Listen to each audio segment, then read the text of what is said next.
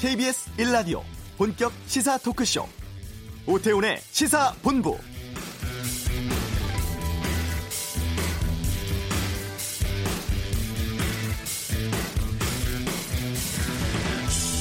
중부지방에 비가 꽤 많이 내리는 금요일입니다. 그리고 올해 7월의 마지막 주말이기도 합니다.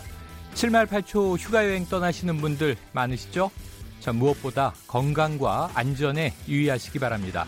KBS 1라디오 오태훈의 시사본부 이번 주 진행을 맡고 있는 저는 시사평론하는 최영일입니다. 드디어 오태훈 앵커의 휴가도 끝나가는데요. 비가 오나 눈이 오나 바람이 부나 이 정보사회에서는 보이지 않는 정보의 대기와 전파가 끊임없이 흐르고 있습니다. 맥을로 치면 혼란의 도가니에 빠지는 것은 순식간이죠. 개인에게도 조직과 국가에게도 마찬가지입니다. 그래서 오태훈의 시사본부 오늘도 우리가 빠뜨리지 않고 챙겨야 할 우리 사회의 주요 정보들을 꼼꼼하게 챙겨보겠습니다. 자, 강남 거액의 빌딩을 구입한 것이 알려져서 주목을 받은 6살 이보람 양의 보람 튜브 또 어제 방금 뉴스에서 전해드린 삐에로 도둑 영상까지 유튜브가 화제인데요. 유튜브 랩의 강민영 대표 모시고 자세한 이야기 나눠봅니다. 놓치지 마시고요. 2부 정상근 알파고의 워치독 아, 조선일보 불매운동에 대해 살펴보고 초대석 시간에는 가수 이동우 씨를 모셔보겠습니다. 최영일과 함께하는 KBS 1라디오 오태훈의 시사본부 지금 출발합니다.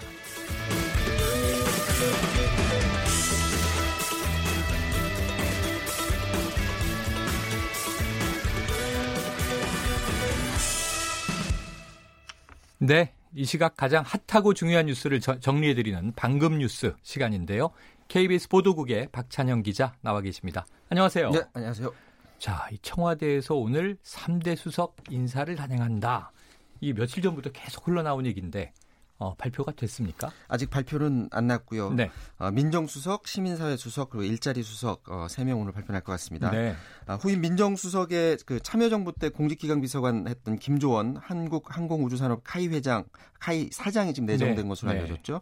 또 일자리 수석으로는 황덕순 일자리 기획 비서관이 승진하거나 아니면은 김용기 아주대 경영학과 교수, 이 김 교수가 대선 당시에 문재인 캠프 그 일자리 추진 단장했던 인물이거든요. 아, 아, 그리고 시민사회수석으로는 홍미영 전 열린우리당 의원, 그리고 김거성 전 한국투명성기구 회장, 참여연대 출신인 박순성 동국대 북한학과 교수 이렇게 물망에 오르고 있다고 네네. 하고요. 조국 민정수석은 개각에서 법무부 장관 갈 것 같고 예. 어, 정태호 일자리 수석은 내년 총선에서 서울 관악을 그리고 이용선 시민사회 수석은 서울 양천 을 출마를 준비할 것으로 전해졌습니다. 아, 이렇게 차기 내정자까지 다 방송에서 박 기자님 얘기해 주셨는데 오늘 발표 안 나면 어떡하죠? 난다고 이 청와대 기자들이 오늘 아, 그래요? 네, 네. 보고가 들어왔습니다. 자, 출입 기자가 전원을 전해 왔군요. 자, 북한이 어제 단거리 탄도 미사일을 발사했는데 이 미사일에 대한 우리 군의 분석 결과가 나온 것 같습니다. 그리고 북한도 입장을 냈다고요? 그렇습니다. 아, 북한이 어제 연이어서 두 발의 탄도미사일을 동해 네. 발사를 했었죠. 새벽에 발사를 했는데 음. 합참이 오늘 두 미사일 모두 600km 비행한 것으로 파악을 했는데 네. 러시아의 이스칸데르 미사일과 유사한 특성을 가진 새로운 탄도 미사일이다 이렇게 입장을 어, 밝혔습니다. 이스칸데르 미사일은 이 단거리 탄도 미사일 중에 가장 요격하기 어려운 미사일로 꼽히고 음. 있는데 단거리 탄도 미사일은 통상 1000km 이내를 날아가는 그런 미사일입니다. 아.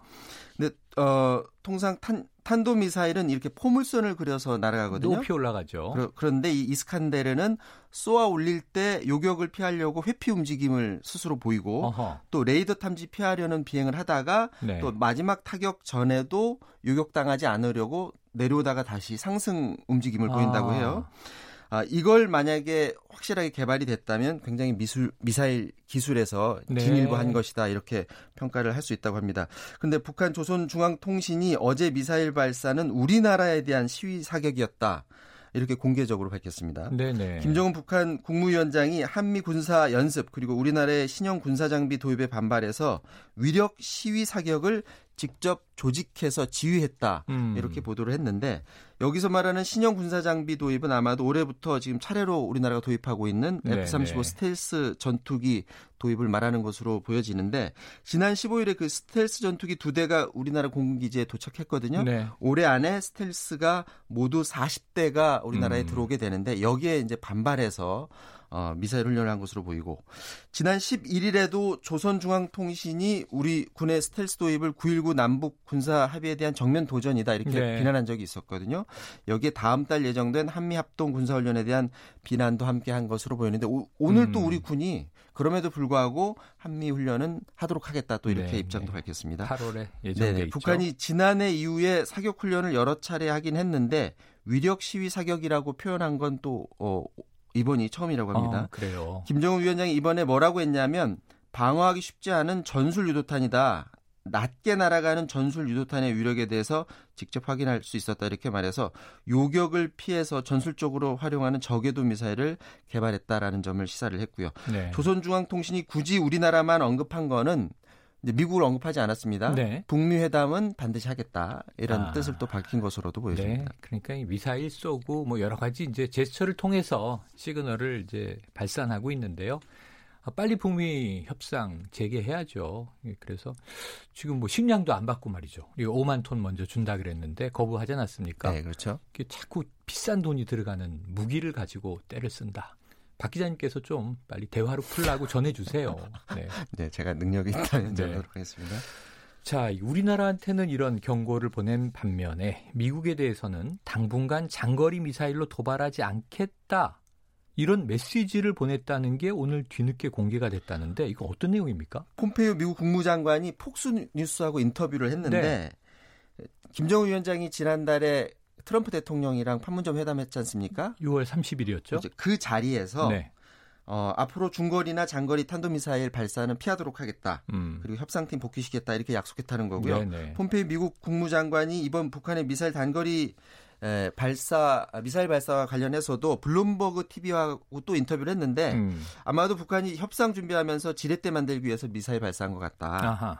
어, 상답편에 대한 그러니까 미국에 대해서 이번 어떤 위험 요소를 만들려고 한다 이렇게 분석을 내놨는데 긴장감 조성해서 협상에서 유리한 고지 만들려고 하는 그런 취지다 이렇게 보고 있는 거고요. 그러면서 폼페이오 장관은 실무 협상 재개 시기 관련해선 두 어주 안에는 협상이 이루어졌으면 좋겠다 이런 뜻도 어, 내비쳤다고 네. 합니다. 그때 얘기한 3주가 지금 지나가고 있으니까요. 참 미국인 이런 메시지를 했다. 제가 기억하고 있습니다. 김정은 위원장 저기 지난해 4.27 남북 정상회담 때 자, 다시는 앞으로 이 문재인 대통령 새벽잠 설치는 일 없도록 하겠다고 그랬거든요. 그렇죠. 근데 어제 5시 때 두 발 쏘면 잠 깨야 되잖아요. 안 네. 되는 거 아닙니까? 그, 저, 김정은 위원장이 참, 그, 말을 통해서 우리나라를 쥐락펴락하려는 네. 그런 행동을 굉장히 자주 보이는 것 같습니다. 네, 약속은 잘 이행하시길. 자, 군사 도발 안 되죠. 그러니까 가습기 살균제 피해자들 이 자체 조사가 나왔군요. 판매처인 애경산업 직원이 신분을 속이고 본인들을 사찰해 왔다 이렇게 폭로했는데 기업에 의한 소비자의 사찰 참 놀라운 일 아닙니까? 만약 사실이라면 또 네. 파문일 것 같은데 사실 검찰이 지난 화요일에 가습기 살균제 문제 관련해서 재수사 결과 발표했었거든요. 네. 그때 저, 검찰 수사는 이제 사실상 마무리됐는데 가습기 메이트 제품 판매했던 그 애경산업 임직원들이 재판에 넘겨진 것 비롯해서 34명이 기소가 됐었습니다. 네. 이 검찰 수사는 끝났는데 지금 피해자들의 배상 보상이 지금 이루어지지 않고 있는 상태에서 음. 피해자들이 있는 온라인 모임 가습기 살균제 항의 행동에 애경산업 직원이 피해자를 사칭해서 음. 가입하고 네. 또 활동을 모니터했다 이렇게 피해자 단체들이 폭로를 했습니다. 예. 항행동은 그 애경산업의 직원이 지난 1월에 온라인 모임에 먼저 익명으로 가입을 해서 네. 어, 피해자들 그리고 시민 단체의 활동을 사찰을 했고 음. 5월에 또 이 온라인 모임이 실명자를 바꿨다고 해요. 네. 그러니까 바뀌니까 본인을 자녀의 피해자라고 속인 뒤에 지속적으로 사찰을 했다 이렇게 주장을 했고요. 음. 이 직원은 피해자들에게 신분이 노출된 걸 알고 지난달 말에 온라인 모임을 자진 탈퇴했다 이렇게 밝혔습니다. 네. 통상 이제 기업을 제가 취재를 해보면 예. 경찰의 정복과처럼 이렇게 상대 측을 행동을 이렇게 주시하는 네. 담당 직원들이 보통 있거든요. 음. 근데 만일 피해자들의 주장이 맞다면 적어도 신분을 속이고 이렇게 행동을 해서는 그렇죠. 안 되거든요. 그렇죠. 만약 이게 맞다면 굉장히 큰 문제가 될 것 같은데 지금 사회적 참사 특조위가 가습기 살균제 사태를 진상 조사하고 있거든요. 예. 이 사안을 접수하고 본격적인 조사에 들어갔다고 하고요. 네. 이와 관련해서 저희 KBS 취재진이 애경산업 측과 이제 통화를 해봤습니다. 네. 근데 애경산업 측은 보니까 그 직원이 개인적으로 한 거고 하하. 간부들은 전혀 모른다 지금 이렇게 말을 한다고 해요. 그런데 네. 굉장히 민감한 사안이고 온 그렇죠. 국민들이 지켜보는 사안을 네. 개인이 자신의 뭐 호기심이나 그런 예. 이유로 해서 혼자 자 사칭까지 해가면서 했을까? 네. 그 부분에 대해서는 일반인들도 쉽게 납득하기는 어려울 것 같습니다. 네, 지금까지 박찬영 기자였습니다. 오늘 소식 고맙습니다. 고맙습니다. 네, 자 현재 서울, 경기도와 강원도 대부분 지역, 충청도와 전라북도 일부에 호우특보가 내려져 있습니다. 집중호우 시 물에 잠긴 도로나 소규모 교량에는 절대 접근하지 마시고요. 불필요한 외출은 자제하시길 바랍니다. 또 보행 중에 가로등, 신호등, 옥외 광고판, 맨홀 뚜껑 이 주변은 감전 위험이 있다고 하니까요. 접근하지 마시기 바랍니다. 자, 이어서 이 시각 교통정보 알아보겠습니다. 교통정보센터 공인혜 리포터입니다. 네, 이 시각 교통정보입니다. 장마전선의 영향으로 서울과 충남, 강원 북부와 경기 지역에는 호우경보가 내려져 있습니다. 앞으로도 일부 지역 200mm가 넘는 많은 비가 예상되기 때문에 비 피해 없도록 대비를 잘 하셔야겠는데요. 고속도로는 빗길에 사고가 잇따르고 있습니다. 서울 외곽고속도로 판교에서 구리 쪽이고요. 송파 부근의 사고 처리 모두 끝났지만 정체가 오히려 늘고 있는데요. 송파 나들목부터 3km 구간이 꽉 막혀 있고요. 이후 서남 진출로 갓길에 고장난 화물차 가 차가 서 있어서 주의 운전하셔야겠습니다. 조금 더가 광암터널 부근 갓길에서도 화물차 사고를 처리하고 있습니다. 서안암 나두목부터 4km 구간이 정체고 상일에서 강일 사이로도 차들이 많은데 이 강일 진입로 2차로에 고장난 화물차가 서 있어서 어려움을 더하고 있습니다. 경부고속도로는 서울 쪽으로 오산에서 동탄 분기점 사이 4, 5차로 막고 긴급 노면 보수 작업을 하고 있는데요. 이 때문에 오산 나들목부터 6km 구간이 정체가 되고 있는데 이 오산 부근 갓길에서 화물차 사고도 처리하고 있기 때문에 부근이 매우 혼잡합니다. KBS 교통정보센터였습니다.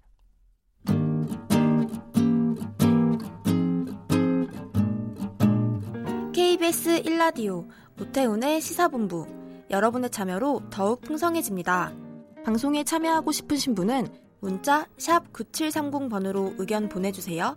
짧은 문자는 50원, 긴 문자는 100원의 정보 이용료가 붙습니다. 애플리케이션 콩과 마이케이는 무료고요. 시사본부는 팟캐스트와 콩, KBS 홈페이지를 통해 언제나 다시 들으실 수 있습니다. 이번 주 시사본부는 최영일 평론가와 함께합니다. 많은 참여 부탁드려요. 네, 유튜브 채널 보람튜브를 운영하는 이보람 양의 가족들이 서울 강남에 95억 원대의 빌딩을 샀다. 이런 뉴스 혹시 들어보셨습니까?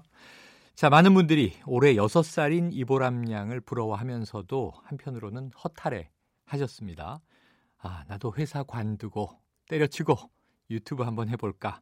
이렇게 생각한 분들 아마 많이 계실 텐데요. 자, 유튜버들은 어떻게 수익을 내는지 참 저도 궁금합니다. 이 보람 튜브 고수익의 비밀을 풀어주실 전문가를 한 분 스튜디오에 직접 모셨습니다. 유튜브 채널 유튜브 랩의 강민형 대표입니다. 강 대표님 안녕하세요. 안녕하세요. 야, 그이 보람 튜브의 비밀을 풀어주실 거면은 이 유튜브 랩도 많이 버시겠네요. 아, 보람 튜브에 비하면 아주 약소한 편입니다. 네네, 약소하다. 자, 궁금합니다. 자, 유튜브 랩 이 채널을 운영하고 계신데요. 정확히 어떤 영상들이 업로드 되는지 채널 소개를 좀 해 주신다면요. 어, 유튜브 랩은요. 유튜브 전문 교육 채널이에요. 아. 그래서 branding부터 기획, 디자인, 촬영, 편집, 인터페이스 운영이라든가 음. 운영 시 생기는 문제들, 저작권, 초상권, 개인정보 침해와 같은 문제 있는 것들을 해결하는 법을 저랑 그리고 다른 강사 한 분과 함께 가르쳐 드리는 그런 영상을 올리고 있습니다. 어, 유튜버가 되고 싶은 분들을 위한 컨설팅이네요? 그렇죠. 야, 저도 꼭 봐야겠습니다. 네, 몰랐습니다. 자, 그러면 채널 구독자 수는 한 어느 정도 됩니까? 어, 저희 교육 채널의 특성상 유튜버를 꿈꾸시는 분들이 영상을 보고 있는데요. 그렇겠죠. 9만 명 정도 되고 있습니다. 9만 명, 네. 곧 10만 명 돌파. 네. 아, 그럼 제 주변에도 이렇게 유튜버들이 계신데 10만 명 넘으면 막 잔치하시더라고요. 아, 그렇죠. 네, 마의 10만 이게 중요한 건가 봐요. 10만이 넘으면 유튜브로부터 실버 버튼이라고 해서 이렇게 아. 은 색깔의 버튼을 받게 되거든요. 사이트에 붙여주는 거죠? 아, 네. 계정에. 네, 게, 네. 본, 실제로 실물로 보내주십니다. 아, 실물로도 와요? 네, 그러니까 약간 유튜브 플랫폼으로부터 인정을 받을 수 있는 음. 첫 번째 관문이 10만이라고 생각들을 하셔서 음. 아, 굉장히 뿌듯해 하시죠. 잠시 후에 이제 강 대표님의 책상 위에 네.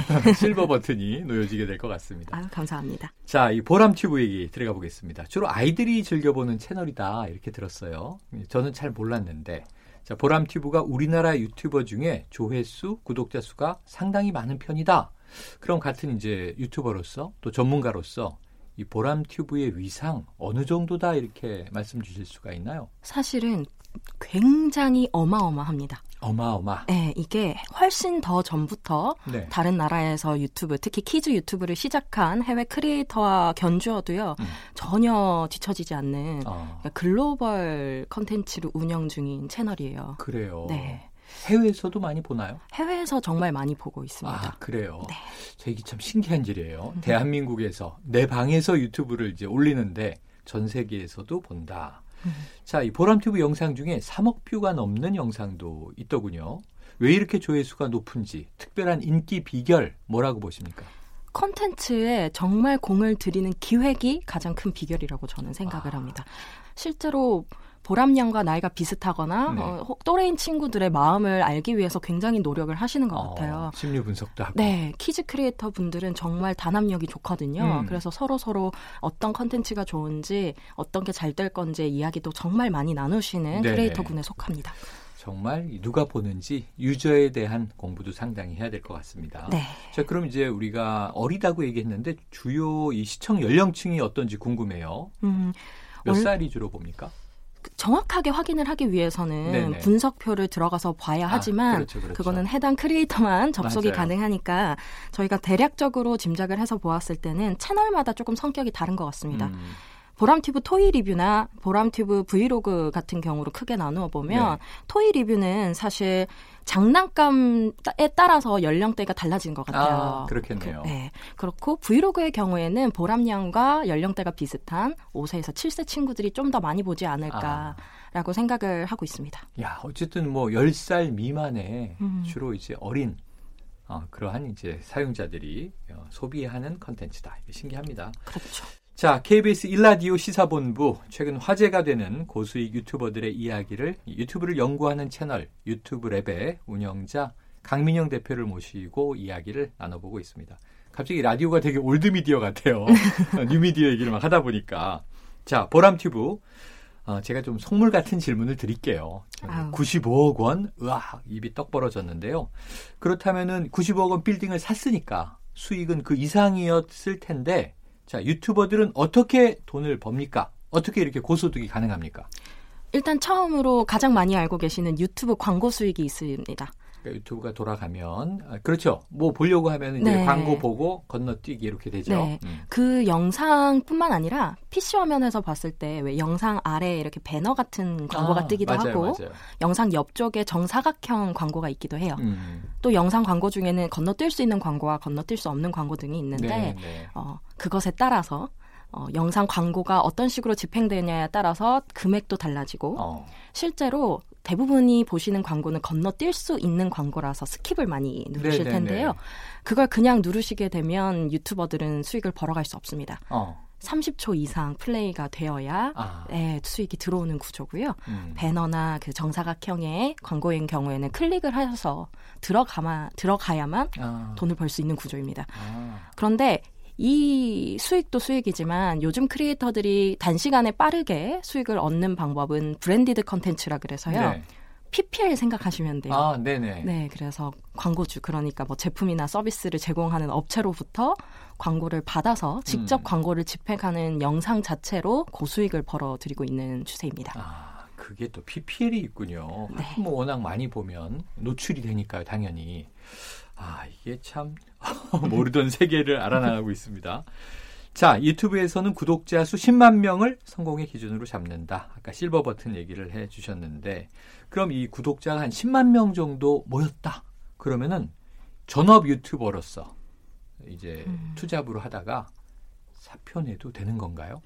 그렇지는 않습니다. 아, 그렇지 않아요. 네, 네, 많은 분들이 이 부분에서 정말 음. 많은 예, 잘못된 오해를 많이 하고 계세요. 네네네. 왜 그러냐면 구독자 수가 광고 수익을 보장하지 못하기 때문이라는 사실을 다들 모르세요. 아, 아까 말씀하신 대로 주요 광고 수익은 광고 저 광, 주요 수익은 네. 광고에서 얻어진다. 그렇죠. 유튜브 광고에서 네네. 얻어지는데 구독자가 무조건 많다고 되는 게 아니고. 그렇죠. 구독자분들이 얼마나 열심히 영상 앞에 붙은 유튜브 영상 광고를 봐주시는지에 따라 수익이 아, 나뉘기 때문에 네네. 10만이 성공의 기준이라는 것은 실버 버튼을 받아서 인정을 받느냐 안 받느냐 아, 정도이고요. 아, 명예라고 볼 수 있겠군요. 그렇죠. 음. 전업 유튜버를 하기 위해서는 그보다 더 적은 구독자로도 가능하고 네. 훨씬 많아도 실패할 수 있습니다. 그러면은 특정 이 계정, 이 채널을 내가 음. 구독하고 있는 사람인데 이 채널을 너무 사랑한다. 후원이라도 하고 싶다 그러면 광고를 눌러주면 되는 거네요? 그렇죠. 그리고 라이브 방송을 크리에이터가 음. 켰을 때 슈퍼챗이라고 하는 실제로 후원이 가능한 시스템을 이용하실 수도 음. 있어요. 그래서 어떤 다양한 방면에 있는 수익 구조가 어디에서 돈이 많이 들어오는지에 따라서 전업이 되냐 안 되느냐가 나뉘는 거지 음. 구독자 수나 평균 조회수로는 전혀 가늠이 불가능합니다. 어. 저희 같은 경우에도 9만인데요. 주위에 있는 20만, 30만 구독자를 지닌 친구들보다 월 광고 수익이 높은 편에 속합니다. 아, 그게 또 이, 알아야 할 노하우가 되겠군요. 자, 그러면은 또 궁금해요. 너무 구체적인가? 구글에서 광고 수익을 어떻게 주나 궁금한데 뭐 우편환으로 붙이진 않을 것 같고 아. 계좌이체로 주나요? 네, 예전에는 우편으로 붙였는데요. 아 그래요? 네, 최근에는 계좌이체로 바뀌었습니다. 딱 뜯으면 구글에 수표가 있나요? 아니면 미화 달러가 들어있나요? 예전에는 수표로 보내주셨는데요. 아하. 지금은 계좌이체가 편하냐 하니까 계좌이체로 받고 있습니다. 근데 모두 광고 수익을 받는 건 아니고요. 네. 구독자가 1000명 이상 되면서 1년 동안 4000시간 이상의 시청 시간을 확보한 사람들한테 광고를 붙일 수 있는 아. 허가를 해줍니다. 아하. 그래서 허가를 받은 이후에 돈을 이제 받을 수가 있어요. 그러면 광고를 붙일 건지 말 건지 어떤 광고를 붙일 건지를 채널 운영자가 결정할 수 있어요? 광고를 붙이냐 마느냐는 결정할 수가 있는데 네. 어떤 광고가 아하. 붙는지는 알기가 조금은 어려워요. 짐작은 네. 가능하지만 어. 저희가 지정을 할 수는 없습니다. 아 그래요. 그건 이제 구글의 역할이다. 네. 구글의 권한이다. 자 수익에 대해서 세금은 어떻게 돼요? 아 수익이 벌어들이는 금액이 너무 천차만별이라서요. 맞아요. 그래서 그 사업 소득으로 내시는 분들도 있고요. 아. 기타 소득으로 내시는 분들도 있습니다. 네, 보통 불안정하게 들어오거든요. 아, 그래서 그렇죠. 많은 분들이 기타 소득으로 내고 있는 줄 알고 있습니다. 아, 그래요. 그래요. 자, 그러다 보니까 요즘 이런 문제도 생깁니다. 이 피해로 가면 사건이 하나 터졌죠. 최근에 이 남의 집 현관 비밀번호를 누르는 괴한의 영상. 이게 바로 이제 얼마 전에 있었던 신림동에 실제 이 성폭행 미수범 장면하고 너무 비슷해서 공포로 화제가 됐는데요. 알고 보니까 이 영상은 홍보 목적이었다. 이게 밝혀졌고 영상 제작자는 경찰 수사도 받았습니다.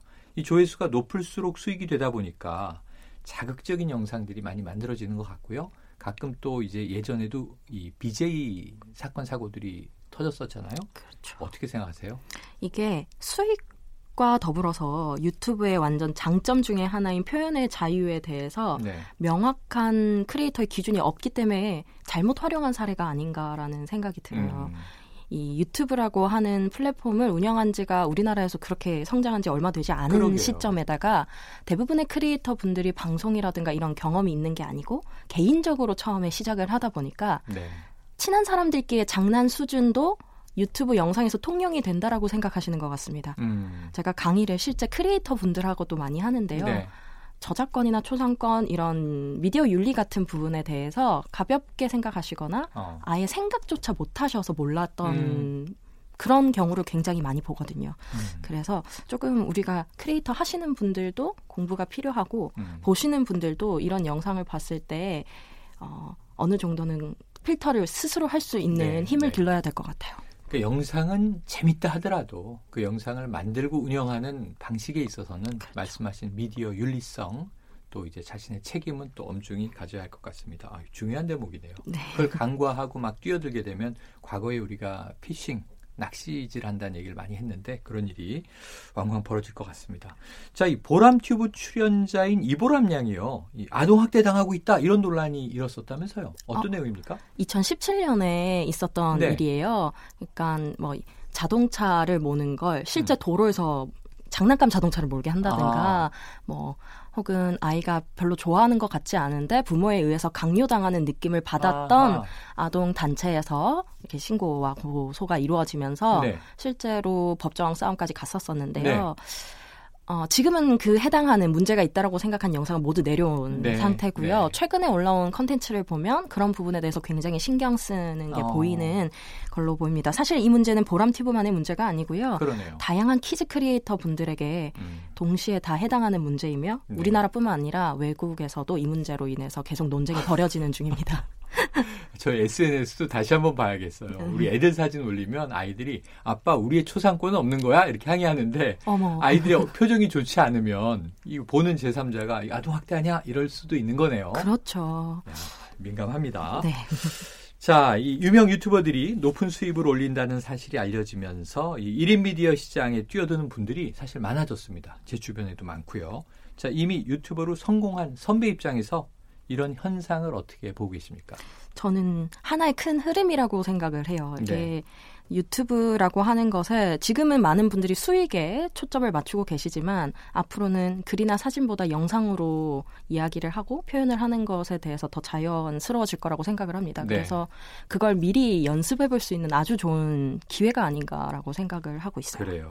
자, 끝으로요. 유튜버를 꿈꾸는 분들에게 당부나 충고 음. 한마디 해주신다면 이게 기회의 문턱이 낮은 만큼 많은 분들이 들어오고 계신데요. 네네. 저희 유튜브 랩 시청자분들 1,600분에게 설문조사를 돌린 결과 네. 유튜브 운영 경험이 1년 이상이다라고 대답하신 분들이 18%밖에 안 됐어요. 20%가 안 되네요. 안 됩니다. 네. 음. 그러니까 다들 오래 버티지를 못하고 계신 실정인데 네. 저는 앞으로 유튜브를 꿈꾸신다면 자신의 컨텐츠가 다른 사람들에게 사랑을 받을 수 있도록 노력하는 것은 물론 내가 내 스스로 내 컨텐츠를 사랑하고 오래 장기전으로 네, 보시고 네. 들어오셨으면 좋겠습니다. 아, 그러니까 이게 뜨겠어 그러고 자기는 별로 잘 모르거나 좋아하지 않는데 그 몇번 해서 뛰어보려고 하면은 이런 얕은 수는 통하지 않는 세계군요. 그렇죠. 알겠습니다. 어, 오늘 짧은 시간인데요. 저도 굉장히 많은 걸 공부했어요. 아마 유튜브의 세계가 궁금하셨던 많은 청취자분들 오늘 귀가 솔깃하셨을 것 같습니다. 저는 저 나중에 따로 연락 한번 드릴게요. 아, 네. 네. 오늘 인터뷰 고맙습니다. 감사합니다. 네, 지금까지 유튜브 랩의 강민형 대표였습니다. 헤드라인 뉴스입니다. 북한이 어제 단거리 탄도미사일 두 발을 발사한 것과 관련해 정부가 강한 우려의 뜻을 밝혔습니다. 자유한국당 나경원 원내대표는 더불어민주당을 향해 모든 것을 정쟁으로 치부하는 먹통 정치를 그만하고 국회에서 안보 문제를 제대로 점검해 보자며 원포인트 안보 국회를 거듭 제안했습니다. 더불어민주당 이인영 원내대표는 자유한국당과 바른미래당의 원포인트 안보국회 소집 요구에 대해 추경안 처리가 같이 되면 좋겠다고 말했습니다. 한미 연합군사령부는 어제 북한이 발사한 단거리 탄도미사일을 새로운 형태의 단거리 미사일로 평가한다는 입장을 내놨습니다. 그러면서 한국이나 미국에 대한 직접적인 위협은 아니며 우리의 방어태세에 영향을 주지 않는다고 강조했습니다. 지금까지 라디오 정보센터 조진주였습니다.